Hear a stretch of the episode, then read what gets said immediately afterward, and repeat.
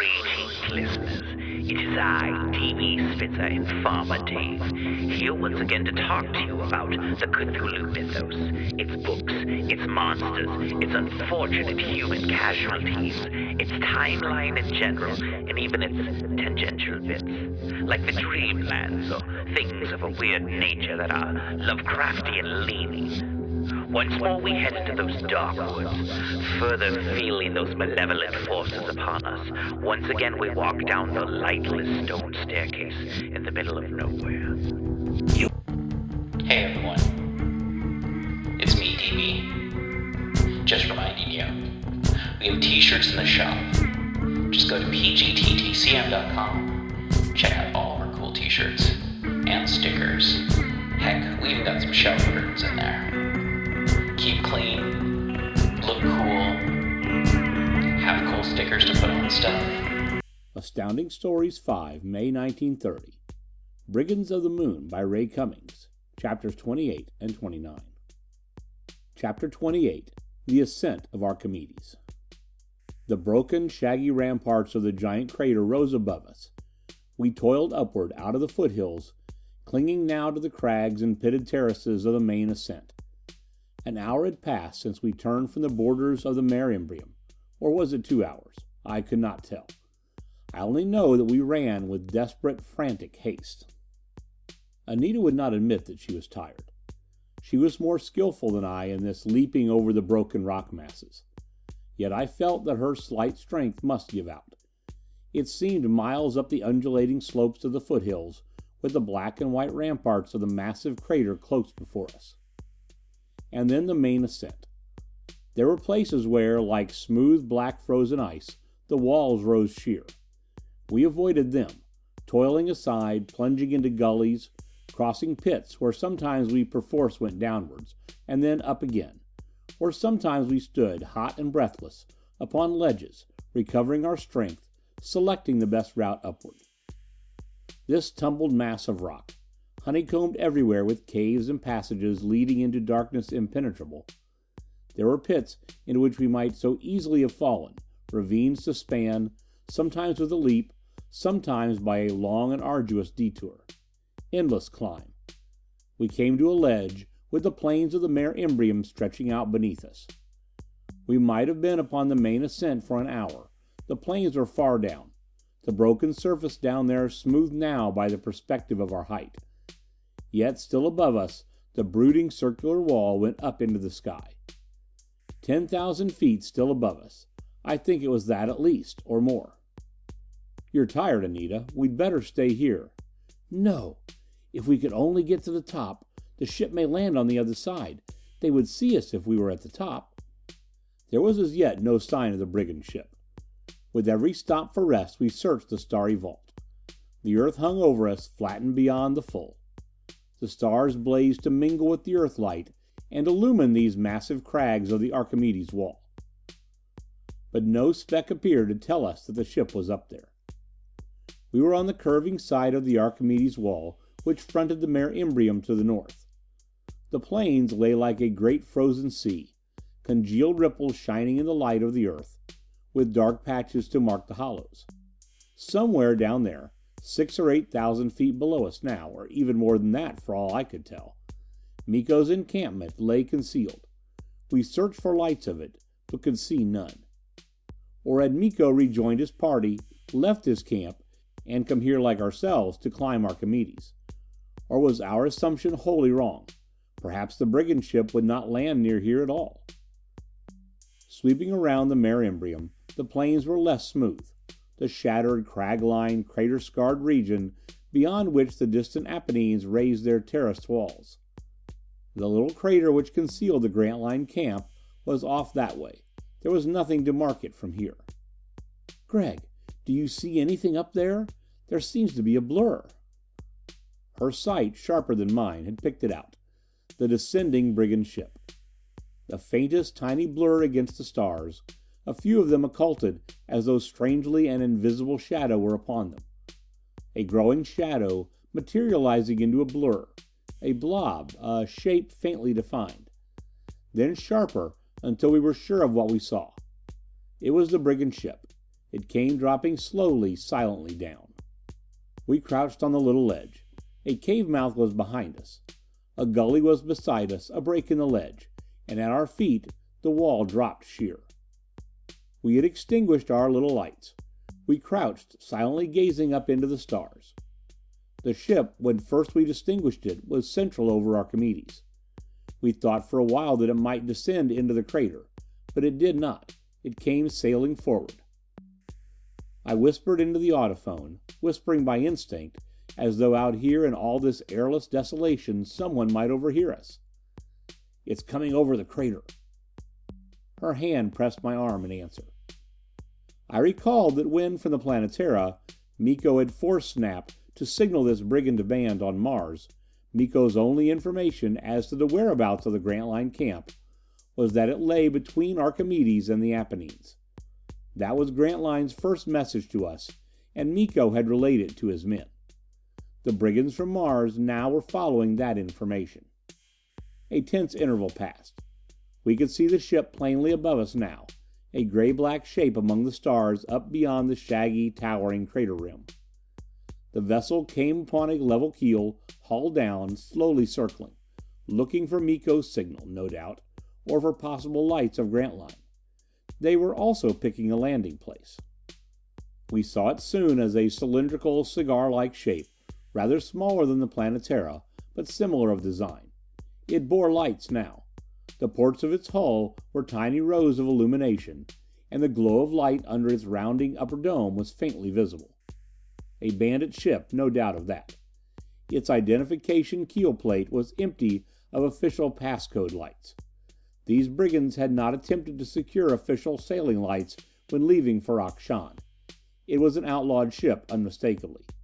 And here upon the deserted moon there was no need for secrecy. Its lights were openly displayed, that Miko might see it and join it. It went slowly past us, only a few thousand feet higher than our level. We could see the whole outline of its pointed cylinder hull, with a rounded dome on top. And under the dome was its open deck space, with a little cabin superstructure in the center. I thought for a moment that by some fortunate chance it might land quite near us. There was a wide ledge a quarter of a mile away. "Anita, look!" But it went past, and then I saw that it was heading for a level, plateau like surface a few miles further on. It dropped, cautiously floating down. There was still no sign of Miko, but I realized that haste was necessary. We must be the first to join the brigand ship. I lifted Anita to her feet. "I don't think we should signal from here."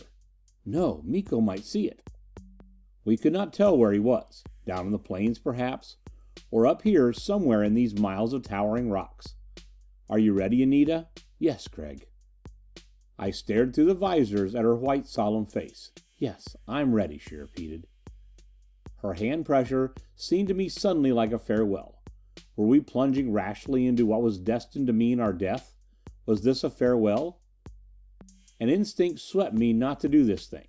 Why, in an hour or two I could have Anita back to the comparative safety of the Grantline buildings. The exit ports would doubtless be repaired by now. I could get her inside.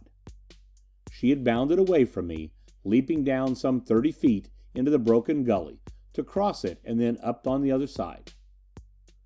I stood for an instant watching her fantastic shape with the great rounded, goggled, trunked helmet and the lump on her shoulders which held the little Erentz motors. Then I made after her. It did not take us long. Two or three miles of circling along the giant wall. The ship lay only a few hundred feet above our level. We stood at last on a butte like pinnacle. The hull port lights of the ship were close over us. And there were moving lights up there, tiny moving spots on the adjacent rocks. The brigands had come out, prowling around to investigate their location. No signal yet from Miko, but it might come at any moment. "I'll flash now," I whispered. "Yes."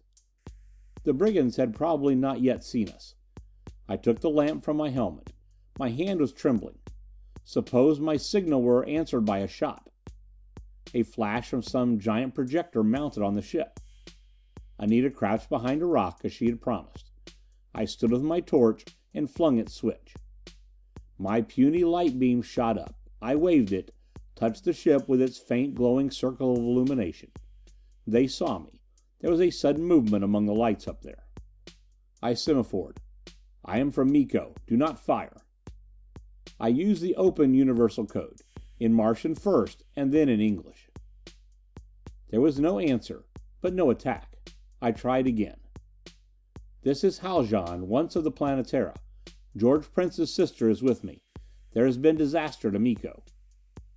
A small light beam came down from the brink of the overhead cliff beside the ship. We read you. I went on steadily. Disaster. The Planetara is wrecked. All killed but me and George Prince's sister. We want to join you. I flashed off my light. The answer came. Where is the Grantline camp? Near here. The Mare Imbrium. As though to answer my lie, from down on the Earthlit plains, ten miles or so from the crater base, a tiny signal light shot up. Anita saw it and gripped me. "There is Miko's light!" It spelled in Martian, "Come down. Land Mare Imbrium." Miko had seen the signaling up here and was joining it. He repeated, "Land Mare Imbrium." I flashed a protest up to the ship. "Beware! That is Grantline. Trickery!" From the ship the summons came. "Come up." We had won this first encounter. Miko must have realized his disadvantage. His distant light went out. "Come, Anita." There was no retreat now. But again I seemed to feel in the pressure of her hand that vague farewell. Her voice whispered, "We must do our best act our best to be convincing." In the white glow of a search beam we climbed the crags, reached the broad upper ledge. Helmeted figures rushed at us, searched us for weapons, seized our helmet lights. The evil face of a giant Martian peered at me through the visors. Two other monstrous towering figures seized Anita. We were shoved toward the port locks at the base of the ship's hull. Above the hull bulge I could see the grids of projectors mounted in the dome side, and the figures of men standing on the deck, peering down at us.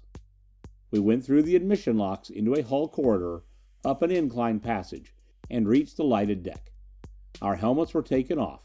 The Martian brigands crowded around us. Chapter 29 On the Brigand Ship Anita's words echoed in my memory. We must act our best to be convincing. It was not her ability that I doubted as much as my own. She had played the part of George Prince cleverly, unmasked only by an evil chance. I steeled myself to face the searching glances of the brigands as they shoved around us. This was a desperate game into which we had plunged. For all our acting, how easy it would be for some small chance thing abruptly to undo us. I realized it, and now, as I gazed into the peering faces of these men from Mars, I cursed my witless rashness which had brought Anita into this. The brigands, some ten or fifteen of them here on the deck, stood in a ring around us. They were all big men, nearly of a seven foot average, dressed in leather jerkins and short leather breeches, with bare knees and flaring leather boots. Piratical, swaggering fellows, knife blades mingled with small hand projectors fastened to their belts. Gray, heavy faces, some with scraggling, unshaved beards. They plucked at us, jabbering in Martian. One of them seemed to be the leader. I said sharply, "Are you the commander here? I speak not Ilton well. You speak the Earth English?" "Yes," he said readily. "I am commander here." He spoke English with the same freedom and accent of Miko. "Is this George Prince's sister?" "Yes. Her name is Anita Prince. Tell your men to take their hands off her." He waved his men away. They all seemed more interested in Anita than in me. He added, "I am Set Potan." He addressed Anita. "George Prince's sister, you are called Anita? I have heard of you. I knew your brother. Indeed, you look very much like him." He swept his plumed hat to the grid with a swaggering gesture of homage. A courtier like fellow this, debonair as a Venus cavalier. He accepted us. I realized that Anita's presence was immensely valuable in making us convincing. Yet there was about this Potan, as with Miko, a disturbing suggestion of irony. I could not make him out. I decided that we had fooled him. Then I remarked the steely glitter of his eyes as he turned to me. "You were an officer of the Planetara?" The insignia of my rank was visible on my white jacket collar, which showed beneath the Erentz suit, now that my helmet was off. Yes, I was supposed to be, but a year ago I embarked upon this adventure with Miko. He was leading us to his cabin. The Planetara wrecked? Miko dead? And Hahn and Coniston. George Prince, too. We are the only survivors. While we divested ourselves of our Erentz suits at his command, I told him briefly of the Planetara's fall. All had been killed on board save Anita and me. We had escaped, awaiting his coming. The treasure was here, we had located the Grantline camp, and were ready to lead him to it. Did he believe me? He listened quietly. He seemed not shocked at the death of his comrades. Nor yet pleased. Merely imperturbable. I added with a sly, sidelong glance. There were too many of us on the Planetara. The purser had joined us, and many of the crew. And there was Miko's sister, the Setta Moa. Too many. The treasure divides better among less. An amused smile played on his thin gray lips. But he nodded. The fear which had leaped in me was allayed by his next words. True enough, Haljan. He was a domineering fellow, Miko. A third of it all was for him alone. But now The third would go to this sub leader, Potan. The implication was obvious. I said, "Before we go any further, can I trust you for my share?" "Of course." I figured that my very boldness in bargaining so prematurely would convince him. I insisted, "And Miss Prince? She will have her brother's share?" Clever Anita. She put in swiftly, "I give no information until you promise. We know the location of the Grantline camp, its weapons, its defense, the amount and location of the ore. I warn you, if you do not play fair with us He laughed heartily. He seemed to like us. He spread his huge legs as he lounged in his settle and drank of the bowl which one of his men set before him. "Little tigress, fear me not. I play fair." He brushed two of the bowls across the table. "Drink, Haljan. All is well with us, and I am glad to hear it. Miss Prince, drink my health as your leader." I waved it away from Anita. "We need all our wits. Your strong Martian drinks are dangerous. Look here. I'll tell you just how the situation stands." I plunged into a glib account of our supposed wanderings to find the Grantline camp. Its location off in the Mare Imbrium, hidden in a cavern there. Potan, with the drink, and under the gaze of Anita's eyes, was in a high good humor. He laughed when I told him that we had dared to invade the Grantline camp, had smashed its exit ports, had even gotten up to have a look at where the ore was piled. "Well done, Haljan. You're a fellow to my liking." But his gaze was on Anita. "You dress like a man or a charming boy." She still wore the dark clothes of her brother. She said, "I am used to action. Man's garb pleases me. You shall treat me like a man. Give me my share of the gold leaf." He had already demanded of us the meaning of that signal from the Mare Imbrium Miko's signal. It had not come again though any moment I feared it. I told him that Grantline had doubtless repaired his damaged ports and sallied out to assail me in reprisal. And seeing the brigand ship landing on Archimedes, had tried to lure it. I wondered if my explanation were very convincing. It did not sound so. But he was now flushed with the drink. And Anita added, "Grantline knows the territory near his camp very well. He is equipped only for short range fighting." I took it up. It's like this, Potan. If he could get you to land unsuspectingly near the mouth of his cavern I pictured how Grantline might have figured on a sudden surprise attack upon the ship. It was his only chance to catch it unprepared. We were all three in friendly, intimate mood now. Potan said, "We'll land down there right enough, but I need a few hours for my assembling." "He will not dare advance," I said. "For one thing, he can't leave his treasure." "He knows we have unmasked his lure," Anita put in smilingly. "Haljan and I joining you, that silenced him. His light went out very promptly, didn't it?" She flashed me a side gaze. Were we acting convincingly? But if Miko started up his signals again, they might so quickly betray us. Anita's thoughts were upon that, for she added: "Grantline will not dare show his light. If he does, Set Potan, we can blast him with a ray from here, can't we?" "Yes," Potan agreed. "If he comes within ten miles, I have one powerful enough. We are assembling it now." "And we have thirty men?" Anita persisted. "When we sail down to attack him, it should not be very difficult to kill all the Grantline party. Thirty of us. That's enough to share in this treasure. I'm glad Miko is dead." "By heaven, Haljan, this girl of yours is small, but very bloodthirsty." "That accursed Miko murdered her brother," I explained. Acting. And never once did we dare relax. If only Miko's signals would hold off and give us time. We may have talked for half an hour. We were in a small, steel lined cubby, located in the forward deck space of the ship. The dome was over it. I could see from where I sat at the table that there was a forward observatory tower under the dome quite near here. The ship was laid out in rather similar fashion to the Planetara, though considerably smaller. Potan had dismissed his men from his cubby so as to be alone with us. Out on the deck I could see them dragging apparatus about, bringing the mechanisms of great projectors up from below, beginning to assemble them. Occasionally some of the men would come to our cubby windows to peer in at us curiously. My mind was roaming as I talked. For all my manner of casualness, I knew that haste was necessary. Whatever Anita and I were to do must be done quickly. But to win this fellow's utter confidence first was necessary, so that we might have the freedom of the ship, might move around unnoticed, unwatched. I was horribly tense inside.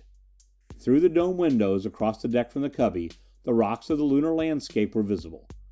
I could see the brink of this ledge upon which the ship lay, the descending crags down the precipitous wall of Archimedes to the Earthlit plains far below. Miko, Moa and a few of the Planetara's crew were down there somewhere. Anita and I had a fairly definite plan. We were now in Potan's confidence. With this interview at an end, I felt that our status among the brigands would be established. We would be free to move about the ship, join in its activities. It ought to be possible to locate the signal room, get friendly with the operator there. Perhaps we would find a secret opportunity to flash a signal to Earth.